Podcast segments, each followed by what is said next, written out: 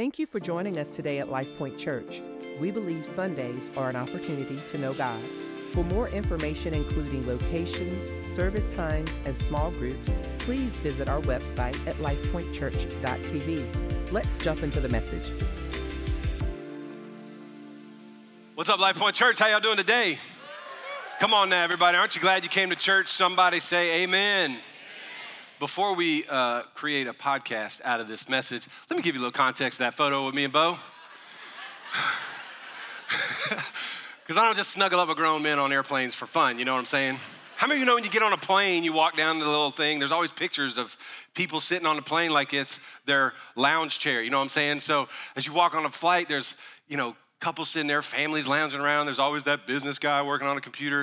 And as we're getting on this flight, it was COVID, and we're the two biggest dudes on the plane, and they would not let us separate. They put us in the like behind the emergency row. It's like super snug, and I'm just gonna tell you, I don't fit on airplanes past row, the exit row. I just don't. I literally don't.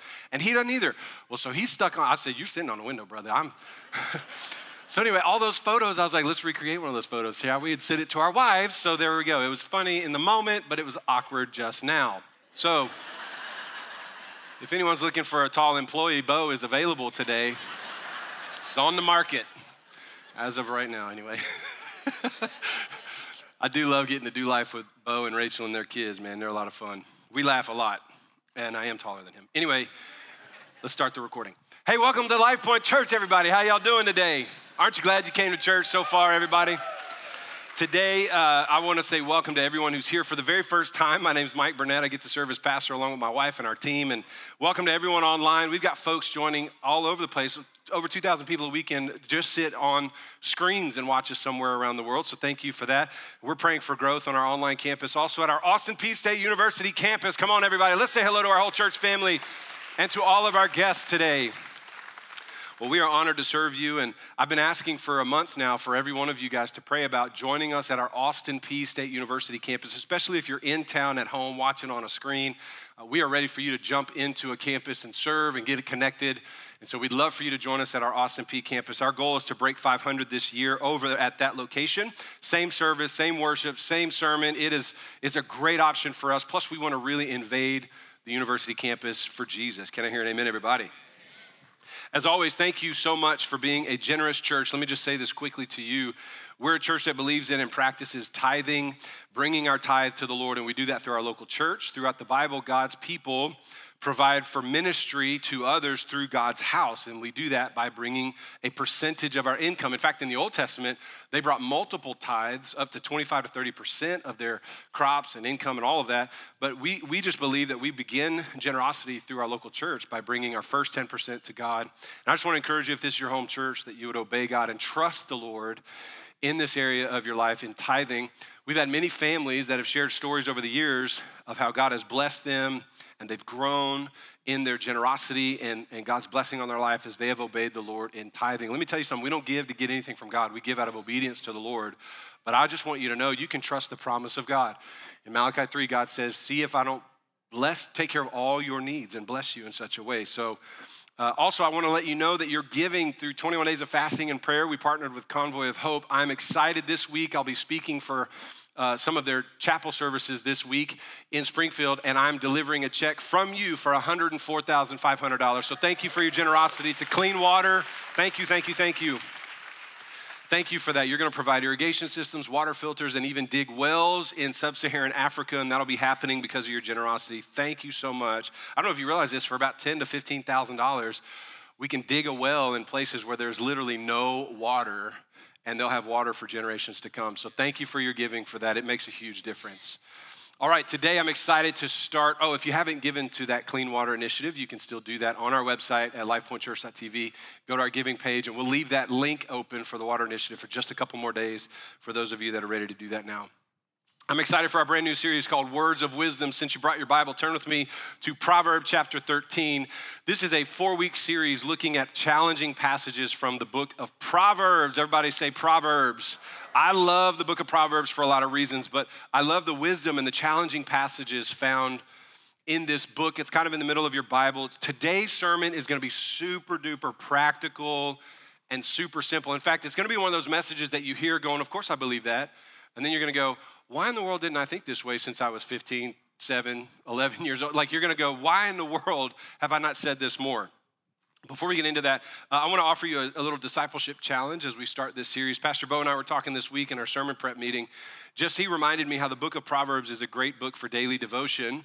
Uh, specifically, you probably know this, but there are 31 chapters in the book of Proverbs.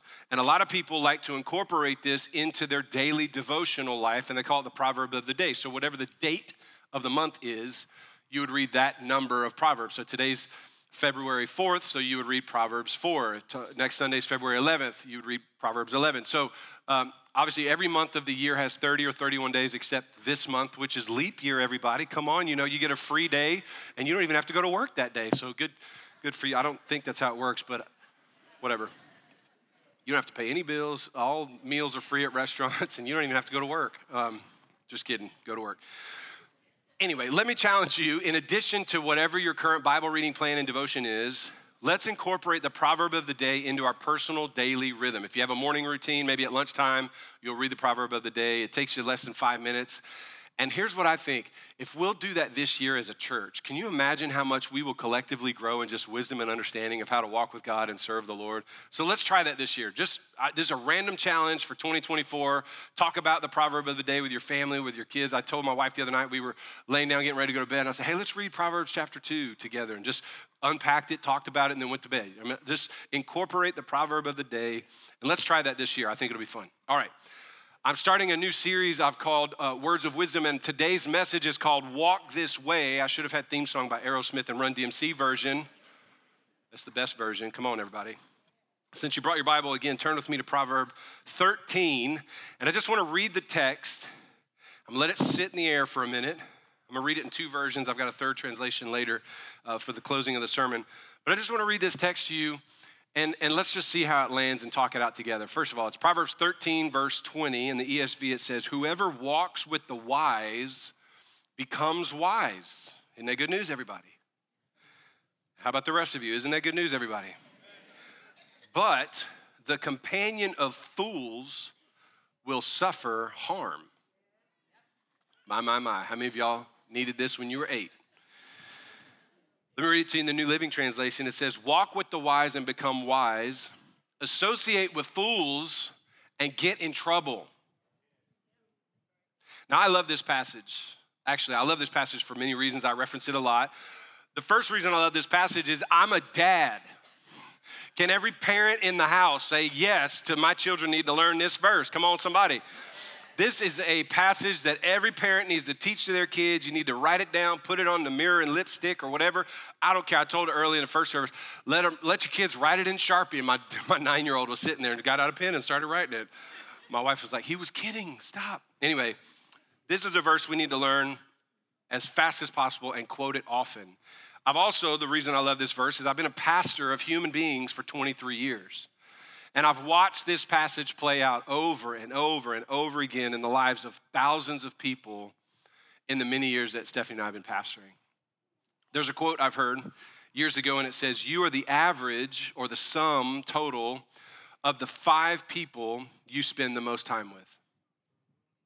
Here's what I want you to do just as a quick exercise just write down the five loudest influences in your life. Just write down the five people that you're closest to and that have the most influence in your life. While I'm, ta- while I'm talking, write those down. The quote says, You are the sum total or the average of the five people you spend the most time with. Author and researcher David Burkus suggests that that statement is not necessarily true because you're actually the sum total or the average of more than five people closest to you. You're the average of a large net of influences in your life. Think about that. Your life is the average of the stack of people who have influence over you. It could be parents, friends, bosses, celebrities, athletes you admire, influencers on social media, uh, entertainers, coworkers. And these influences can be good or bad. And the, the, the heart behind this proverb is to evaluate the influences of your life. Walk with the wise, you'll become wise. The companion of fools suffers harm. I've heard it said, and I've even preached it before show me your friends, and I'll show you your future. Like, just think again about the five to 10 people that influence your life the most that you spend the most time with? Who are the top five texting conversations? If you want to evaluate that even more directly, look at your text threads and who have you pinned to the top? That's a good place to start. Who do you listen to the most? What podcasts or what books or what artists are you constantly consuming their influence over your life? Show me your friends, I'll show you your future. I'm actually a huge believer of that sentiment. I don't just believe we're, I, I just don't believe we are to do life alone. And I also don't believe that most of us can escape the power of the influence of the people around us. How many of you, as you get older, someone says, You are just like your dad, you are just like your mama, right? That's the power of influence over our lives. We just we don't we don't naturally like we don't even think about this stuff, but it just comes out in us often. Positive or negative, people have influence on you. And a lot of people have a lot of influence on you. Write this down. I think this is actually part of our walk with Jesus. Ready?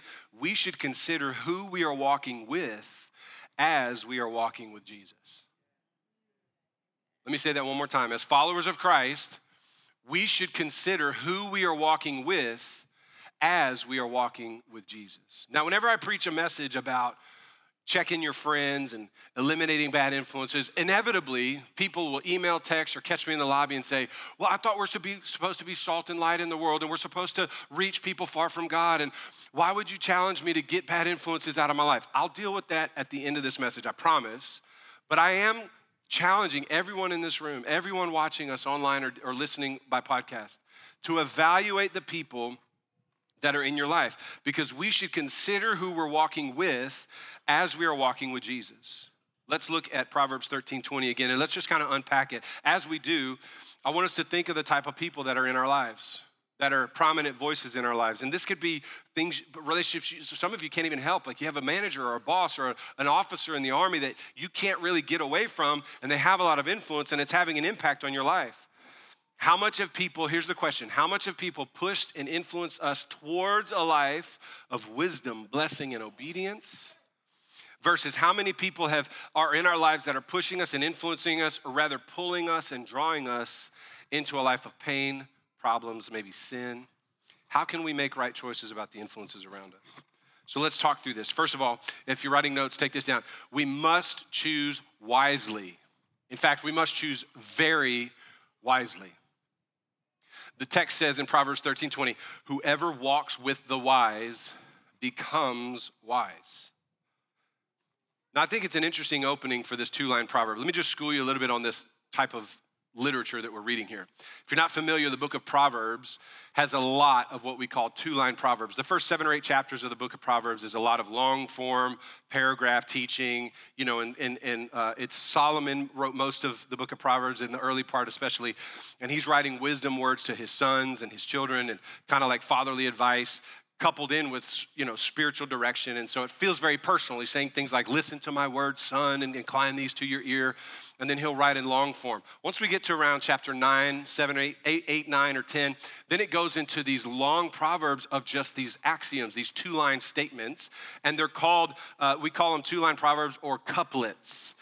And usually the two lines are meant to either provide a massive contrast or two complementing ideas to one another. So in this case, it's a contrasting couplet where the first line sets up an idea and the second line shows the, the, the, uh, the truth that's the opposite of the first line. Does that make sense, everybody? I'm kind of nerding out here, but just let me do it for a second. It, typically, the first line sets an idea and the second shows the opposite truth, or it adds a, a brilliant confirmation, kind of a one two punch if it's going in the same direction. Well, the opening line here, this is a contrasting couplet. The opening line says, Whoever walks with the wise becomes wise. That feels really positive, right, everyone? And the second part says, But the companion of fools suffers harm. That doesn't sound really as exciting, does it? But it's equally true. Starting again with this, we got to choose wisely.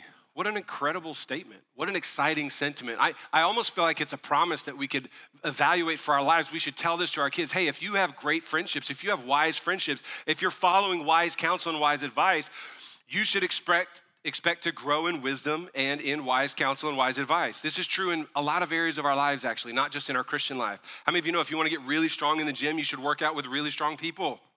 How many of you hate going to the gym? January, of course, New Year's resolution season. How many of you hate going to the gym? Uh, just period, right? I appreciate that. Uh, when you go to the gym and it's people that are totally out of shape trying to give you advice. You ever had somebody do that? Hey, bro, you know what you really should do? And they're like eating Doritos while they're talking to you. If you want to get really strong, you should work out with really strong people. Okay, another example. If you want to get really good at pickleball, fastest growing sport in America for people 70 and older. Anyway, play with people who know the game. Play with people who are good at the game and challenge you to get better. I played a lot of racquetball in college and grad school. And man, I used to hate playing guys that were way better than me and faster and could hit the low corners all the time. I get so frustrated. And then they would say, This is how you get better. If you if you want to grow a large real estate portfolio and make a ton of money, hang out with winners in the real estate world. If you want to be a great and successful parent, spend time with people whose kids are the kind of kids you want yours to be. Whoever walks with the wise becomes wise.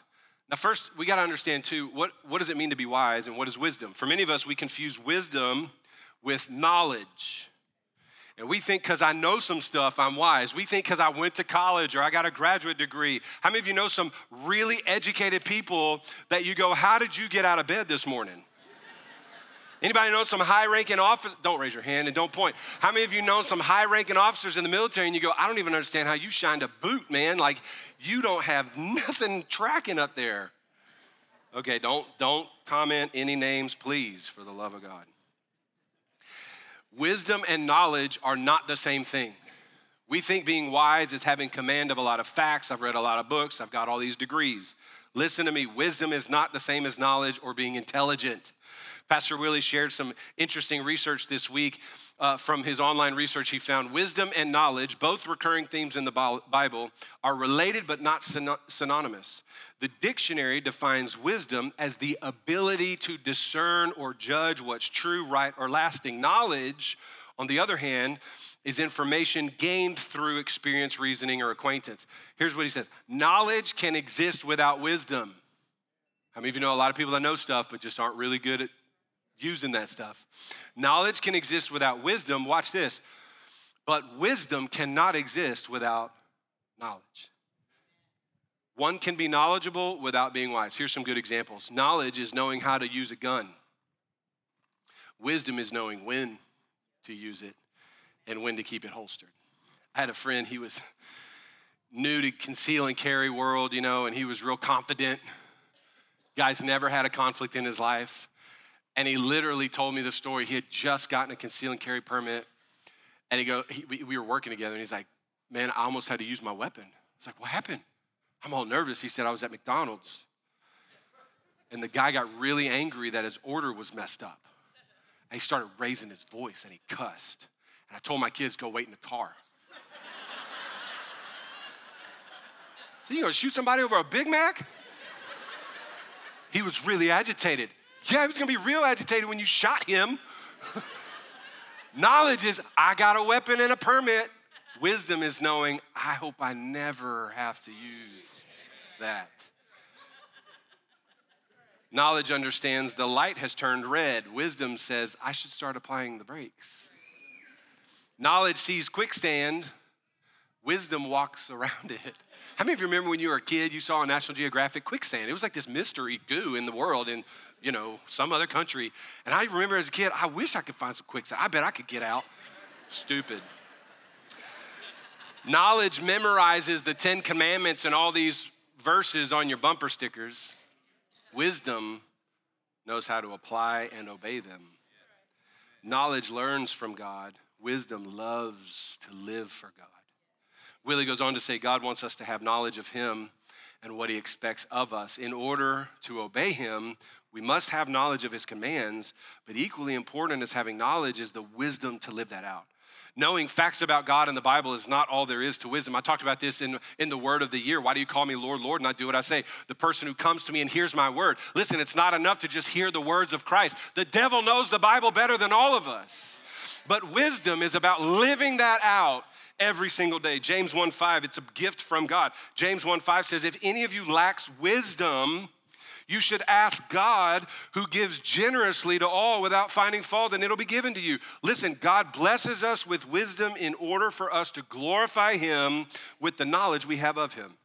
Okay, those are, it's an important distinction between wisdom and knowledge and what it is and what it isn't. I like to say wisdom like, here's the, my, Mike's definition of wisdom Wisdom is knowledge on foot.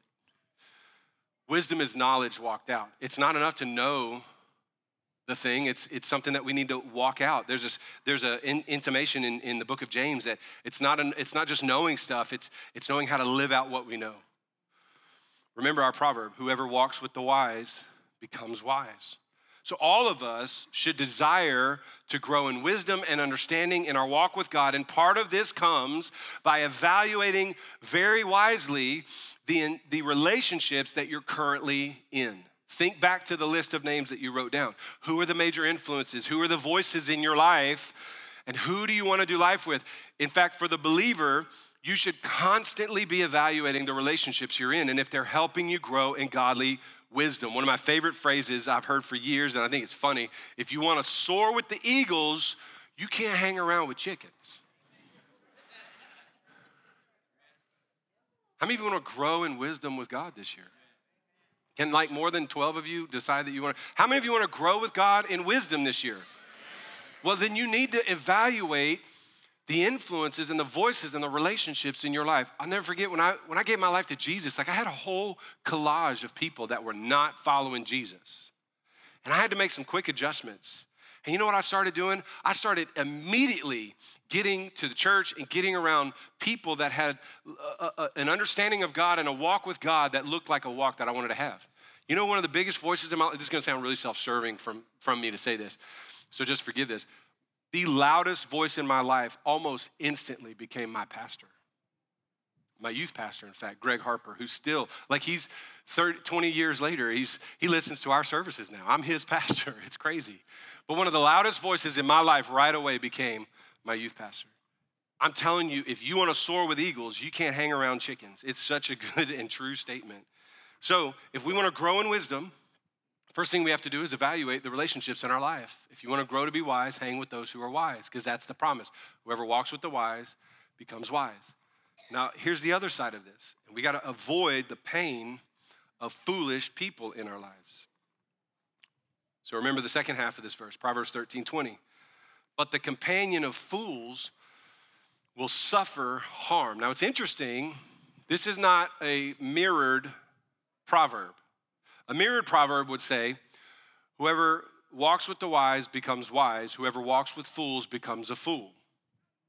You hear the parallel there? That's not what the proverb says. He says, Whoever walks with the wise becomes wise. That's your benefit, that's your growth. Whoever w- walks with fools suffers the harm of fools. Here's what it doesn't say that you're going to become a fool. How many of you know some really smart, really educated, really wise people get into some bad relationships and it costs them everything, but they're still really smart and they're still really wise. And you go, wow, man, how did you get to this place? And it's not because their brains just dumped out all their wisdom, it's because of the companions and the relationships of foolish people, and now they're suffering harm. In the first half of this proverb, the person who walks with the wise gets better. In the second part, the companion of fools doesn't become a fool. I want you to understand this. You're not to become foolish, but you will suffer the harm of foolish people. You won't become foolish, but your life will become more painful. There's a New Testament passage written by the Apostle Paul. Now, if you're not familiar with the New Testament, the Apostle Paul was a, a late convert to Christ after his death and resurrection. He became an apostolic figure, a spiritual father to many church plants, and he wrote two thirds of the New Testament.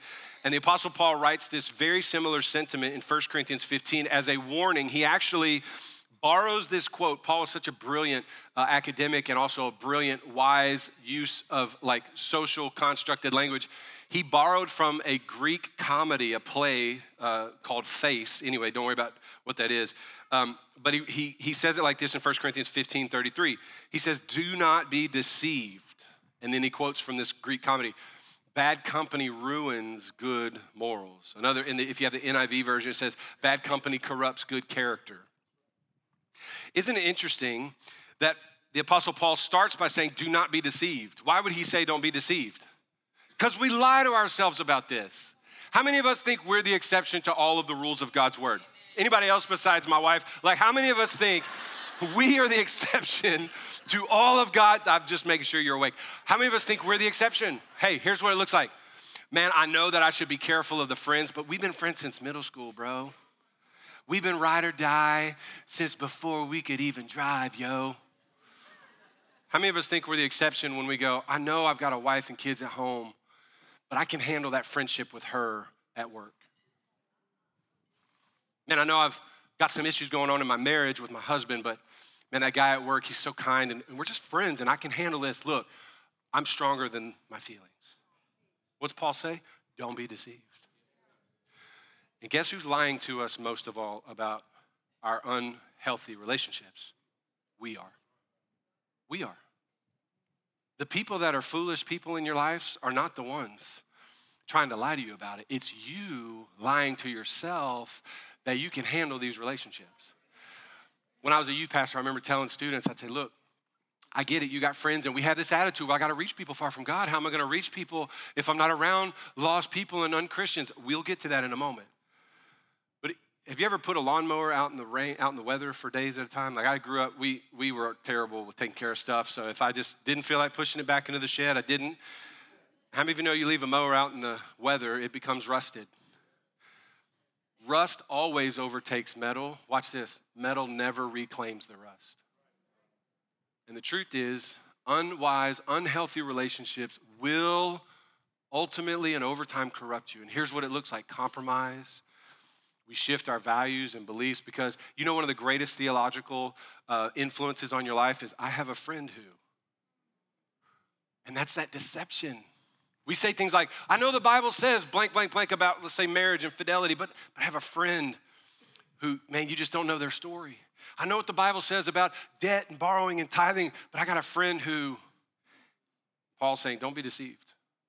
Your company will change you, and bad company will corrupt you. I'm telling you, listen, as a, as a parent, as a pastor, I've just seen this play out so many times. I've watched young people on fire for God man, just wanting more God, get in a bad dating relationship with someone who's not as equally passionate about the things of God. Pretty soon they compromise their purity, compromise their integrity, the things that they said, man, I'll, I'll stand for God on. They, they pull away from their church, their youth ministry, their young adult college ministry. I've just watched it over and over and over again. And very often it comes back to the relationship that we lie to ourselves and we go, but I can handle it. I'm stronger than that. I've done some jail ministry before. I've done a lot of uh, ministry with Hope Center guys, and man, I'm just telling you, I, don't, I can't remember any time that somebody that's had a lot of trouble and a lot of issues just did it all on their own with no influence. Don't be deceived. Bad company ruins good morals. We have to be wise in our relationships. Parents, look at me. Parents, look at me, not the screen me, real me. Parents, you must guard the friendships and relationships of your kids. They don't want you to, they need you to. You need to guard the influence of Netflix, Disney Plus, Amazon Prime. You need to influence the music. You need to guard the music that they're listening to. Please limit screen time. Like you are the gatekeeper, the guardian, the protector of the influences of your house. Your kids will fight you, but I'm telling you, it's a fight worth fighting. Don't just, don't just let the first boy or girl that comes around trying to spit game and whatever. No, no. Look, a pastor friend of mine recently said this, and, and young adults, listen, single young adults, you're single again, listen to this. A pastor friend of mine shared this recently. He said, One of the signs of a healthy relationship is that when you get involved with somebody, they want to enter into your world and your family. An unhealthy relationship is when someone wants to pull you out of your world and your family. Hey, if you got a boyfriend that has pulled you away from your family of origin and your siblings and all the people that are good for you, you need to check that relationship real quick. Put it on pause, put it out the door for a little while, and let godly wisdom speak into that relationship. But I'm, I'm gonna tell you what, like, I, I, remember when I started dating Stephanie, and even now to the I can't wait to be around her family. She's entered into my family. My father-in-law said, I didn't, my wife, my daughter didn't just get a husband, I got another son. That's healthy relationships. And I'm just telling you, like, parents, guard, guard, guard your children. And you'll, you'll get to a point where it's like, it's not worth the fight. It's, it's just so much headache, and I'm tired of the conflict. But I'm telling you, as long as they are under your care, it's the right fight to guard and protect. Husbands, I want every man that's a husband to look in here and look at me. You are the guardian of this in your home. You need to guard your wife, you need to guard your children, you need to guard your own life because the companion of fools for you and your wife and for your kids will suffer harm. Step up, grow a spine, man up, and lead. This is very important. Paul's warning is don't be deceived because we lie to ourselves. Recently, a good friend of mine, Pastor Josh Howerton, he pastors Lakepointe Church in Dallas, Texas. He shared a poll on his Facebook and he asked simply the question he said, Hey, tell me about a time you made some of your biggest mistakes. I thought it was a funny question because people's name and profile is on their response. But anyway, there were some funny replies over and over though the people responded it was things like one guy this was hilarious he said i got around the wrong crowd and before i knew it i was an alabama football fan i was like that's terrible that is ungodly Man, Jesus, help that person. As for Pastor Willie, I just had to do that. Seriously, y'all need to get saved. Um, funny replies. Listen, over and over. And, and the people responded so often with major regrets. In fact, it was interesting. Most people didn't say the most stressful and hard and difficult times. Very, very seldom was it like, I just decided to go rogue and go my own way. Almost every time it was the result of peer pressure, friend groups, bad dating relationships, unhealthy relationships. There were confessions of people distancing from family because of a bad boyfriend or girlfriend, giving up their virginity, lots of drugs, heavy drinking. All of it started in their early teen years, and almost every time was the result of peer pressure in middle and high school. Even the smallest bad influence, the one on one. Did you know, like affairs? always come around because somebody else got more influence in your life than your spouse. It's, it's always the case. The companion of fools suffer harm. People confessing to crimes and crimes as accomplices. My brothers and I were all sorts of crazy uh, as youngsters and teenagers. We were not really raised in a Christian home. We were raised in the South. We respected God, didn't live for God. We got in trouble a lot. I was suspended every year of middle school and like three times in high school. Um, I was actually friends with the in school suspension guy. Anyway, I got spanked every year in school until the state of Tennessee no longer allowed you to spank kids. And then I had a principal say, I wish to God I could do it one more time on you. I couldn't believe. And then I flexed on him. I was like, Yeah, but you can't, son. And then he threw me an in school suspension. That's true. Um, but there was a stretch of thievery in our lives, and I'm not proud of this at all. Uh, but we, we stole a lot. Part of that's just being poor and broke and no, uh, you know, we thought that we just couldn't get stuff any other way. But there was a time where my brothers and I, we just stole all the time. And mostly my oldest brother and me, my middle brother, um, who's now an attorney, ironically, he, um, hey, I'm a pastor. And look, as bad as my life is, people like me turn into preachers. So, hey, there's hope for you and your kids too. So, one time, my older brothers, we all got caught shoplifting in the same week. Kenny and Brad on Tuesday and me on Friday. And my oldest two brothers, uh, we would walk to department stores and Kmart, and Walmart, whatever.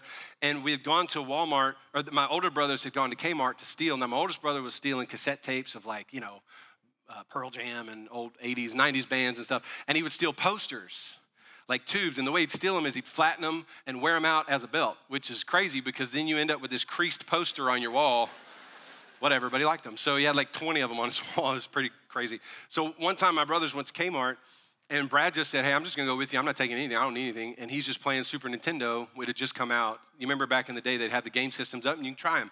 And so Brad's playing Super NES and Kenny taps him. He's like, Come on, let's go. And as they walk out the store, security and a police officer are standing there and they popped them both. And Brad said, I didn't take anything. And the cop said to him, Yeah, but you're with him, so you're an accomplice. And so listen to this. So then I got caught shoplifting Friday. It was just food because I was chubby. And then um, we ended up going, that's true. We ended up going to uh, court. All three of us, my mom had three boys, single mom, worked two jobs, and she took us to court in Johnson City to see Judge Shirley Underwood. I'll never forget all the days of my life, this lady. And she was known as a tough, no nonsense court judge, but for whatever reason, she had compassion on my mom.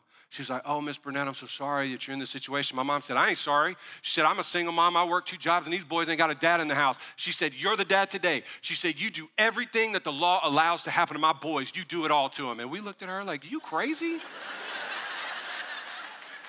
and she looked back at us. She was like, Nope.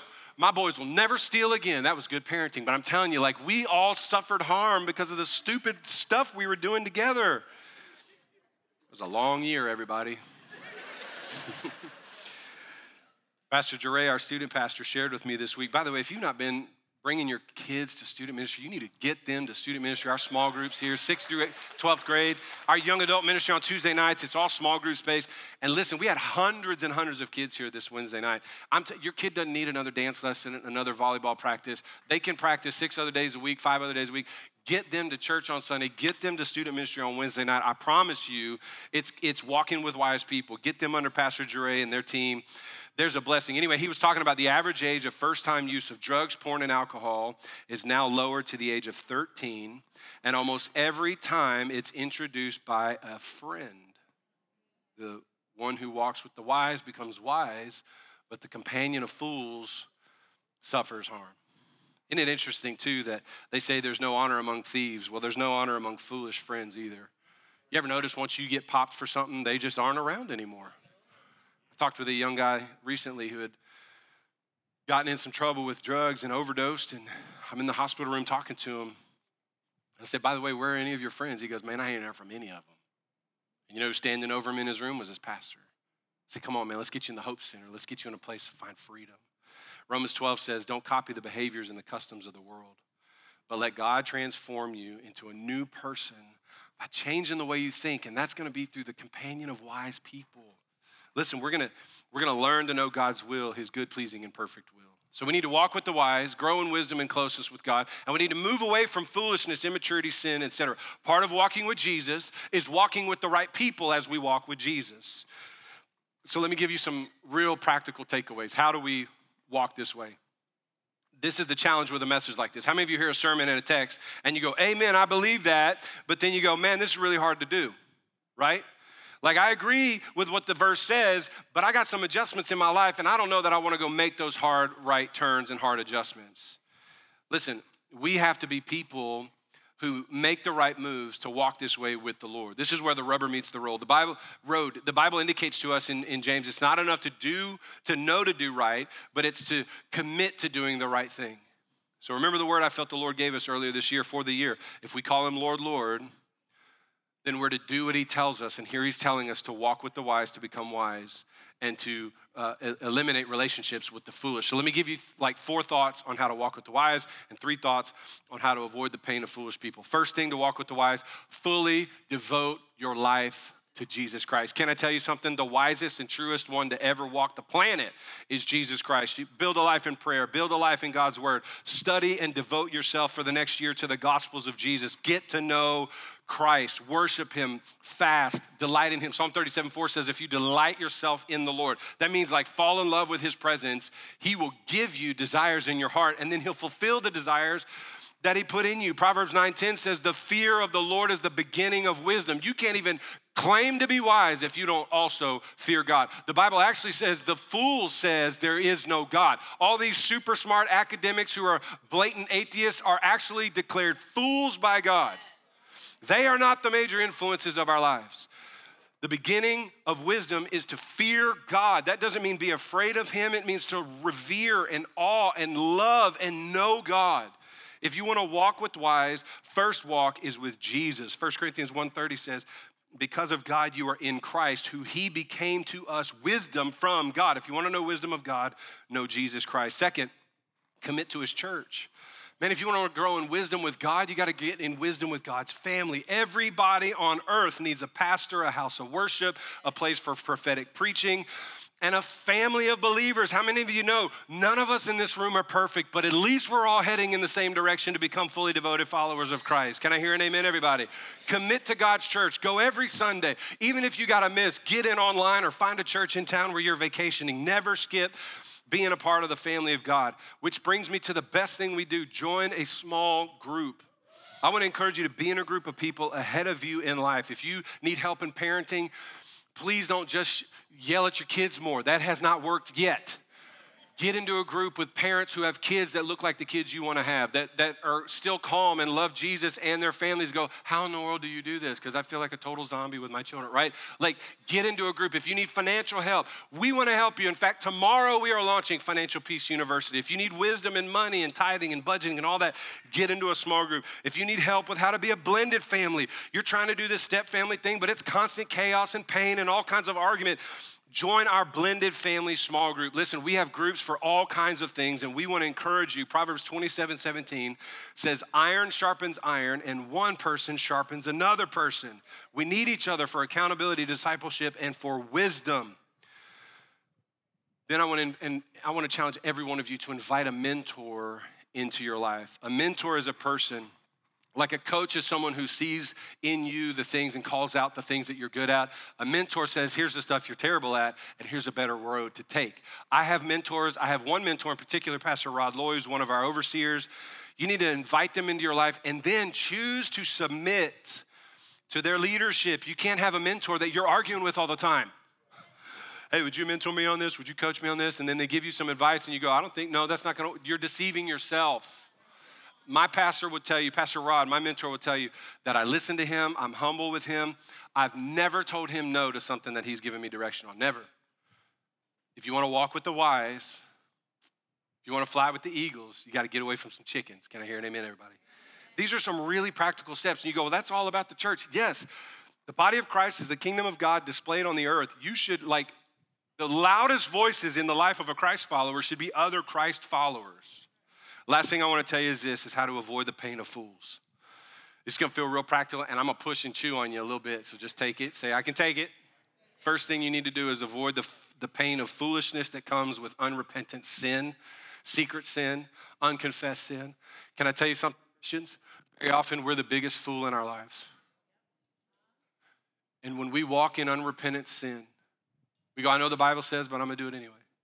I'm gonna live a sexually immoral life. I'm gonna, I'm gonna stay in a, I'm gonna live in a gambling lifestyle. I'm gonna stay in a drug addicted or alcohol addicted. I'm gonna stay watching pornography. I'm gonna keep, uh, I'm gonna keep these patterns of just what I've done my whole life because it's what my daddy did, it's what my mama did, or it's just how I feel. Can I tell you something? For many of us, the loudest fool is our sin nature. And I wanna challenge you, church, to repent of sin and sinful influences. Jesus said in Luke 8 17, What's done in secret will be brought to light. One of the greatest gifts God gives us is exposure to our sin. The greatest foolishness is to live in unrepentant, unconfessed sin. I want to also challenge you with this. Be very careful. My pastor, Chris Hodges, says, I am very guarded about the amount of secular I allow into my life. Secular meaning not of the church, not sacred, right? Listen, I need you to be accountable to the Holy Spirit over the sinful influences of our lives. Ungodly influences. I'm talking about ungodly music, TV shows, news outlets, social media, movies, podcasts, dirty books. Do you know how subtle the enemy tries to use every kind of opportunity to deceive us and to walk us into foolishness? Some people say, I, like, I'm really guarded with secular music, even in our home. And, and people say, I don't, I, don't, I don't listen to the words, I just like the beat. I'm like, well, why are you singing all the words to me? I never hear anybody walking around beating Taylor Swift, you know, like just popping the beat to Taylor Swift. They're always singing the lyrics about stuff that's just a little in the gray and a little shady about just lyrics to stuff. And, and we quote movies and we quote characters. And I'm just telling you, you need to be very guarded and wise to repent of sin and sinful influences. Be mindful of what you watch on Netflix and Amazon Prime and Disney Plus and other influences for your eyes, ears, and your soul. Second thing is you got to purge your life of toxic relationships. Now, some people again ask, like, what am I supposed to do with these non Christians in my life? I thought we're supposed to be a witness. Here's what you do. You ready? I'm not telling you to go break up with everybody in your life. My pastor said, I can't be your friend anymore, so I, I hate you forever. You're out of my life, mom. but what you have to do is change their category in your life. You are no longer a primary influence in my life. You are a person on my prayer list. You're a person that's become an invitee to my church and to my small group. I love you in the Lord. I'm so thankful for our friendship. I cherish the memories we have together. But I cannot have you as a primary voice in my life, but I am gonna have a primary prayer life for you, and I'm gonna invite you to follow Christ with me. Y'all hear what I'm saying? We need to purge toxic relate. Look, if you got a little boo on the side, you got a little bro on the side that you're hollering at, you need to purge that today, delete them, block them, tell them I'm never talking to you again. I'm not hating you, but I got to stop lying to me and deceiving myself because this company will corrupt me. And the third thing, and I'm going to chew on you, and the last thing, and we're going to close. Parents, parent your kids. You are the gatekeeper and the guardian of the influences of your children. I don't care that they fight you. I know it's a nerve wracking fight. It is exhausting. I'm telling you, it's worth it. Did you know God has fought for your soul to the very end, and you need to fight for the souls of your children to the very end? Parents, you're the leaders of your home, you are the safeguard of their influences. Listen, you absolutely must be the one. Grandparents, some of you guys need to step in here and guard the unhealthy relationships. Tell them to turn that garbage off on their phones. Tell them to turn that stuff off on our TV. We're not watching that. My house, we're going to serve Jesus in here. We're not serving these cultural influences. And listen, he might be a nice kid to her, but he may not be the right kid to her. He might be a good, she might be a good girl to him, but she may not be the right girl for him. I'm telling you, you've got to guard your home and guard the influences of your house. The way the message Bible reads it, and I'll close become wise by walking with the wise. Hang out with fools and watch your life fall to pieces. Father, in the name of Jesus, God, this feels so simple, but it feels so hard at the same time. God, I pray that every one of us would consider who we're walking with as we're walking with Jesus. Lord, would you give us the boldness and the courage to make right decisions about the relationships in our life? God, we're not trying to shame anybody. We're not trying to ostracize anybody. We're not trying to hate on anybody. God, we are trying to guard well the influences of our lives because walking with Jesus is important as we as we walk with people who help us walk with Jesus. So Lord, I pray in Jesus name for the wisdom of God to make right relationships, to make right decisions about our friends. And as we walk with the wise, that we'll grow in wisdom and favor and discernment with God. And that, Lord, we would be careful to avoid the relationships that are costing us and are charging us foolish disasters. Lord, I thank you in Jesus' name that you're going to help us as a church to trust you in this area of our lives and to do right things, put right steps in place in Jesus' name. Can everybody just pray this with me? Say, God, I've heard your word. Come on, say, I believe what I've heard that I want to walk in wisdom, not in foolishness. So say, Lord, give me the strength and the wisdom to evaluate appropriately the relationships in my life, that I would grow closer to Jesus and not suffer the harm of fools. Give me the favor for right relationships and to say no to the wrong ones in Jesus' name. And I say, God, I believe in you. You are my best friend. You're the Lord of my life. You're the first voice of influence in my whole life.